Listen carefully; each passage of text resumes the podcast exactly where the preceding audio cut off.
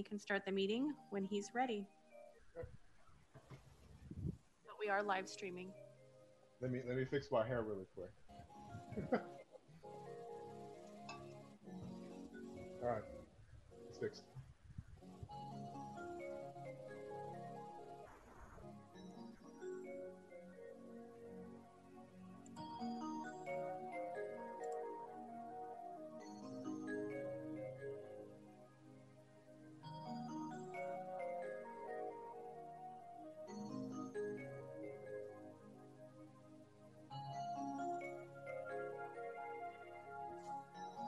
Mindy, I'm just testing my mic. Thank you. You're good. All right, so it is 1.30. I'm opening up the agenda on my phone. All right, uh, welcome. Can, may we call this meeting to order? Uh, doing a roll call, this is Valerie. Um, Jason Bader. Here. Mr. Colville. Here. Ms. Holm. Here. Mr. Leon. Here.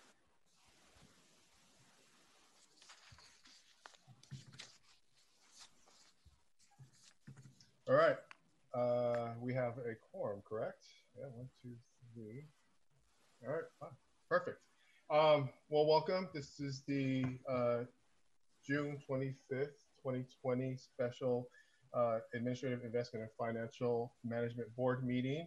Uh, welcome everyone. Uh, thank you. And if there is anybody watching online, thank you for watching online. We're going to start off with the uh, consent calendar. Uh, we'll need a, uh, if no one has any issues with any of the items, we will need a motion in a second. Motion. Oh, good, good. You can second me. Sure. I'll second Don. All right, we have a motion and a second. Uh, uh, uh, Will we please call the roll? Mr. Bader. Yes. Mr. Colville. Yes. Ms. Holm. Yes. Mr. Leon. Yes. So thank you for that. Uh, now we move on to the discussion calendar, uh, where we will start off with, uh, if no one has any issues, we will start off with item 10, uh, which is the uh, Segal Marco Advisors Quarterly Investment Performance Report. Um, so the floor is yours. So I don't think that Craig from Segal has made it onto the call yet. He had back-to-back meetings. So if it's okay with the chair, we can come back to number 10. Uh, uh, if there's no objections from the group, we sure we may. Okay, so we'll make note. Let me make note that we still need item ten.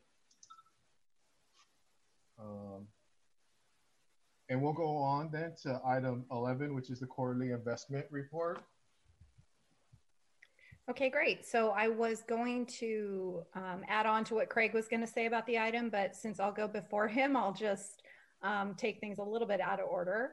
So on the consent calendar this time, you also had monthly reports for April and May, which you usually do not have um, as a result of our meeting being pushed back so far.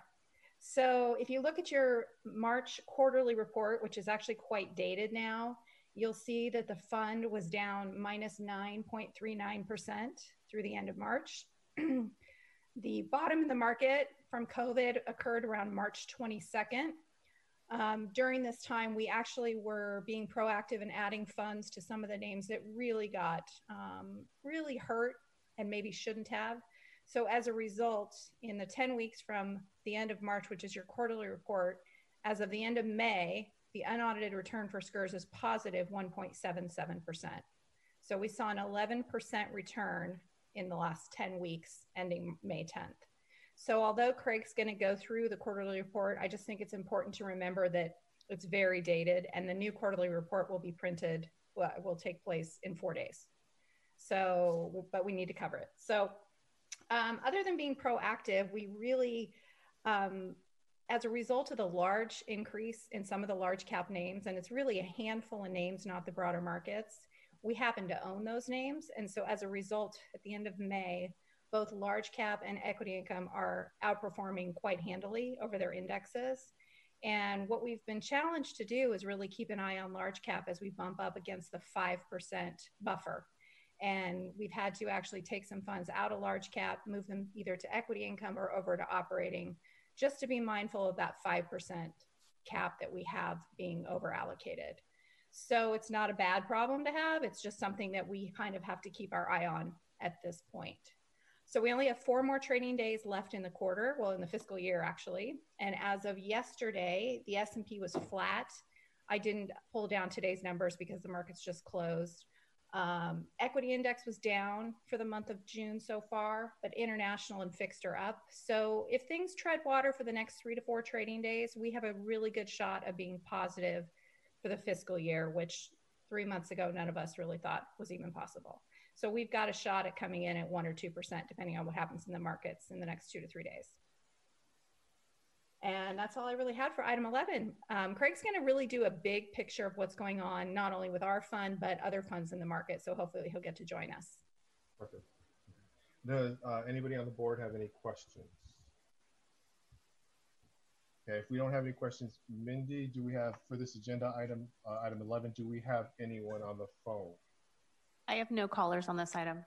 Okay. Any Um, good question? I'm sorry? Stacy, what are we seeing as monthly draws downs now from the uh, benefit payments?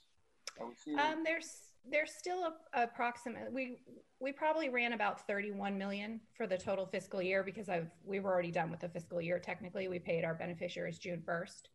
Um, it's within probably one to one and a half million of what Bartel estimated. So when we get our report out, I, I have a feeling that based on the numbers with the draws that we probably lost a few more participants than Bartel estimated. Um, so that will help offset some of us not hitting our actuarial return for the year, unfortunately. I mean, it's not a great way to do it, but um, it does look as though we did lose a few more participants.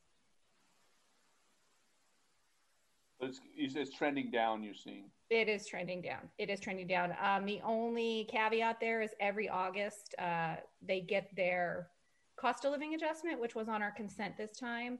And so we always see the August 1st payouts go up and are higher than the previous month, but that's just artificial due to the cost of living adjustments. But we will see that August 1st again. Thank you. Okay. Uh, if there are no other questions, uh, we will Take need a motion to accept, Manny, please. I'm sorry? Motion to accept. Yes. So Second, we'll, we'll take that as John's and Don. Okay. Mr. Bader, Yes. Mr. Colville, Yep. Ms. Holm, yes. Mr. Leon. Yes. All right. Uh, that motion or that measure uh, passes. And now we'll go on to item number 12, which is the Sears asset allocation uh, for fiscal year 2021. Okay, great. Thank you. Staff is recommending no changes this year to the existing asset allocation. The fund will obviously not reach its actuarial rate of return this year. Um, and at this point, moving funds from the equity classes over to fixed income does not seem appropriate. We have historically low yields. It's a struggle to even reinvest the current funds due to the aggressive calls that are happening in all fixed accounts. So, the Segal investment outlook, which is attached to the report, shows a long term prospective return between 5.5 and 6.7%. However, I did have a call with Craig, and he said for the first time that he can remember, Segal is actually going to redo their outlook because all of the assumptions were made prior to COVID. So, in the next couple months, if Segal reprints and redistributes the long term investment outlook, we will take a look at that. But at this point, we're recommending no changes to the existing 70% equity and 30, 30% fixed income allocation. All right. So, uh, with respects to item 12, do any board members have any questions? Okay. Uh, uh, Mindy uh, from City Clerk's office, do we have anybody on the phone uh, for this particular item? I have no callers for this item. All right. Well, we'll need a motion in a second. I think Jason's the only one who hasn't done it yet. Uh, before the motion. yet. I'll second. All right, for the vote, Mr. Bader, Yes. Mr. Colville, Yes. Ms. Holm, Yes. Mr. Leon. yes. All right. Uh, now, with that, we will move on to item uh, 13, which is the uh, investment uh, or the SERS investment policy for fiscal year 2021. Um, Stacy, keep it going. Again. so on this item, we are also recommending no changes for the policy for 2020 to 2021. There are a lot of unique new products that are coming into the markets right now, and we have been studying them. They're a hybrid between equities and fixed income, and they're trying to fit in that niche of people that need fixed income exposure but aren't satisfied with a half a base, uh, excuse me, 50 basis point return. So we have studied them, but we don't feel it's prudent at this time to modify our investment policy to include these types of unique securities. So we're going to just go ahead and recommend that we keep the existing investment policy as is. What kind of a rate of return is something like that? Or like long term, are they projecting for something along that instrument?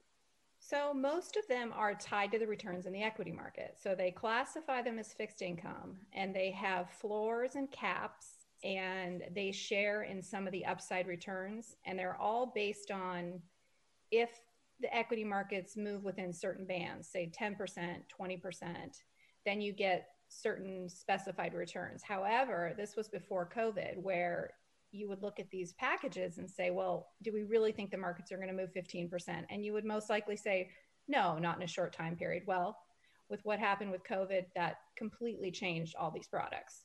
So the people who probably thought they were protected because they weren't going to move outside those extreme bands probably had the uh, securities called away from them and just their money returned and, and no real return on investment.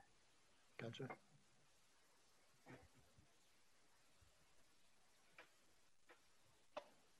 All right. Uh, does the board have any other additional questions on item 13? All right. Uh, Mindy, City Clerk's Office, do we have anybody on the phone for this item? I have no callers on this item. All right. Uh, Valerie, uh, oh, we'll need a motion in a second. And then Valerie, may you call the roll once we have it? I'll make a motion to maintain the investment policy as is. Second, Who is the second? uh, Jason. Jason. Okay, Mr. Bader, Yes. Mr. Colville, Yes. Ms. Holm, Yes. Mr. Leon. Yes. Thank you. All right, so we have a few other quick little agenda items, but uh, do we have any word on Craig? Because we do need to go back to item 10 because we have not, uh, the, what's the recommendation for that? We have to pass, we have to pass that. So we haven't heard from Craig on item 10. Uh, any additional words, Stacy, uh, on that? Or should we just, it's the will of the board, we can accept it without the presentation? So, Is that him uh, in the can- 513 area code, Mindy? Yeah, so I dialed in. I couldn't get Hi, Craig. to work with the video. Hi. Okay. Perfect. Uh, well, well, Craig, uh, just to give you a quick update, I don't know how long you've been on, but uh, we have went through the agenda items, but we did pass on item 10 uh, uh, in hopes that you'd be on uh, to present. And so if you're ready to go, we can uh, move back to item 10, which is the quarterly investment performance report, and hear your presentation. Sure. So I'm actually probably not going to cover very many pages here because, you know, if there ever was a case where this is old news, I think that definitely stands um, today. Is sitting sitting at the end of March, I guess it kind of felt like the world was coming to an end. We saw the S&P down about 19 and a half um, percent. You saw international markets down about 23 percent. You saw, you know, government-backed debt doing extremely well, but every other sector, corporate credit, high yield bonds, non-agency backed or non non non government backed uh, mortgages doing you know terribly. We were in the midst of you know, stay at home orders and the like. Uh, the economy basically came to a stop standstill. Um, you know, I think it sounds like Stacy has probably brought you up to date with what is going on in the world right now. Um, you know, I think you know to add a little bit of our perspective to that, it does seem like there's a little bit of a disconnect between what is actually happening with the economic numbers versus what the market is doing. So, you know, we're probably we've seen you know something about like 40 million you know unemployed individuals. We're in our the first recession since 2008. Uh, we saw negative GDP growth of about uh, 4.8 percent in the first quarter. Uh, you know, you've seen companies start to declare bankruptcy. I think for the first quarter, most companies in the S&P declined to provide future guidance on earnings. Um, you know, so certainly some challenges there. As things have started to open back up, um, we did see an uptick in retail sales in the month of May, but it does seem like we're kind of at the beginning stages of of things. Um, I, I saw today that Texas has decided to stop their reopening given the trajectory of not only new cases but also um, hospital cases as well. Um, I think we're probably at the beginning stage of what we see for bankruptcies, potentially layoffs, furloughs, and things like that. Uh, the market really rallied because the government has taken, and I don't like to use this term, but unprecedented steps in terms of the stimulus put in place. Um, you know, certainly dropping interest rates to zero, uh, similar to what they did in 2008. Uh, but then you know, they've reinstituted quantitative easing. Uh, big differences between what they did in 08 versus now are, you know, now there's no limits on the amount of debt that they can buy, and they've also extended it to corporate debt. It started off with just corporate bond ETFs, but now it is uh, individual bond issuances as well. Um, so they've really said that we'll do whatever it takes to backstop and provide liquidity to the markets. Um, and then to date, you know, Congress has passed, I think, close to three trillion dollars worth of uh, packages to put hands uh, to put money into the directly into the hands of consumers and businesses to keep things moving forward. Uh, the market has certainly rallied on that. Um, what was interesting is, you know, yesterday as cases came out, I think the market was down you know, almost three percent uh, because of renewed investor nervousness. Um, you know, so in the backdrop of you know, COVID-19 protests, um, an election year, it you know it would probably be expected that we would continue to see nervousness for the remainder of um, 20, 2020. So I don't want to take up too much of your time since I know you, you all did move on, but I can certainly take any questions I guess you know on the portfolio back in March or in the economy or market right now. Well, thank you, Craig. Uh, does the board happen to have any questions on this on his on Craig's presentation or on this agenda item? Okay. Uh, looks like we are uh, good. No questions, Craig. So thank you very much. Appreciate that. Um, and we will need a motion and a second on this particular item, item 10. I'll move the item. I can second. Annie, that was you seconding? Yes. Okay. Uh, roll call, Mr. Bader, Yes. Mr. Colville, Yes. Ms. Holm, Yes. Mr. Leon. Yes. Um, uh, you know, actually, one one procedure I missed was did we have uh, we voted, but did we happen to have any phone uh, uh, calls on this uh, particular item, Mindy? I have no callers on this item. Okay, good. Um, well, good. Uh, glad we did that. Uh, okay.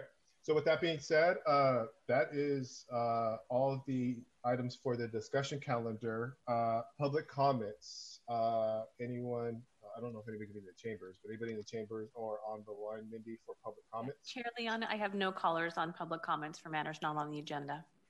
Okay, sounds good.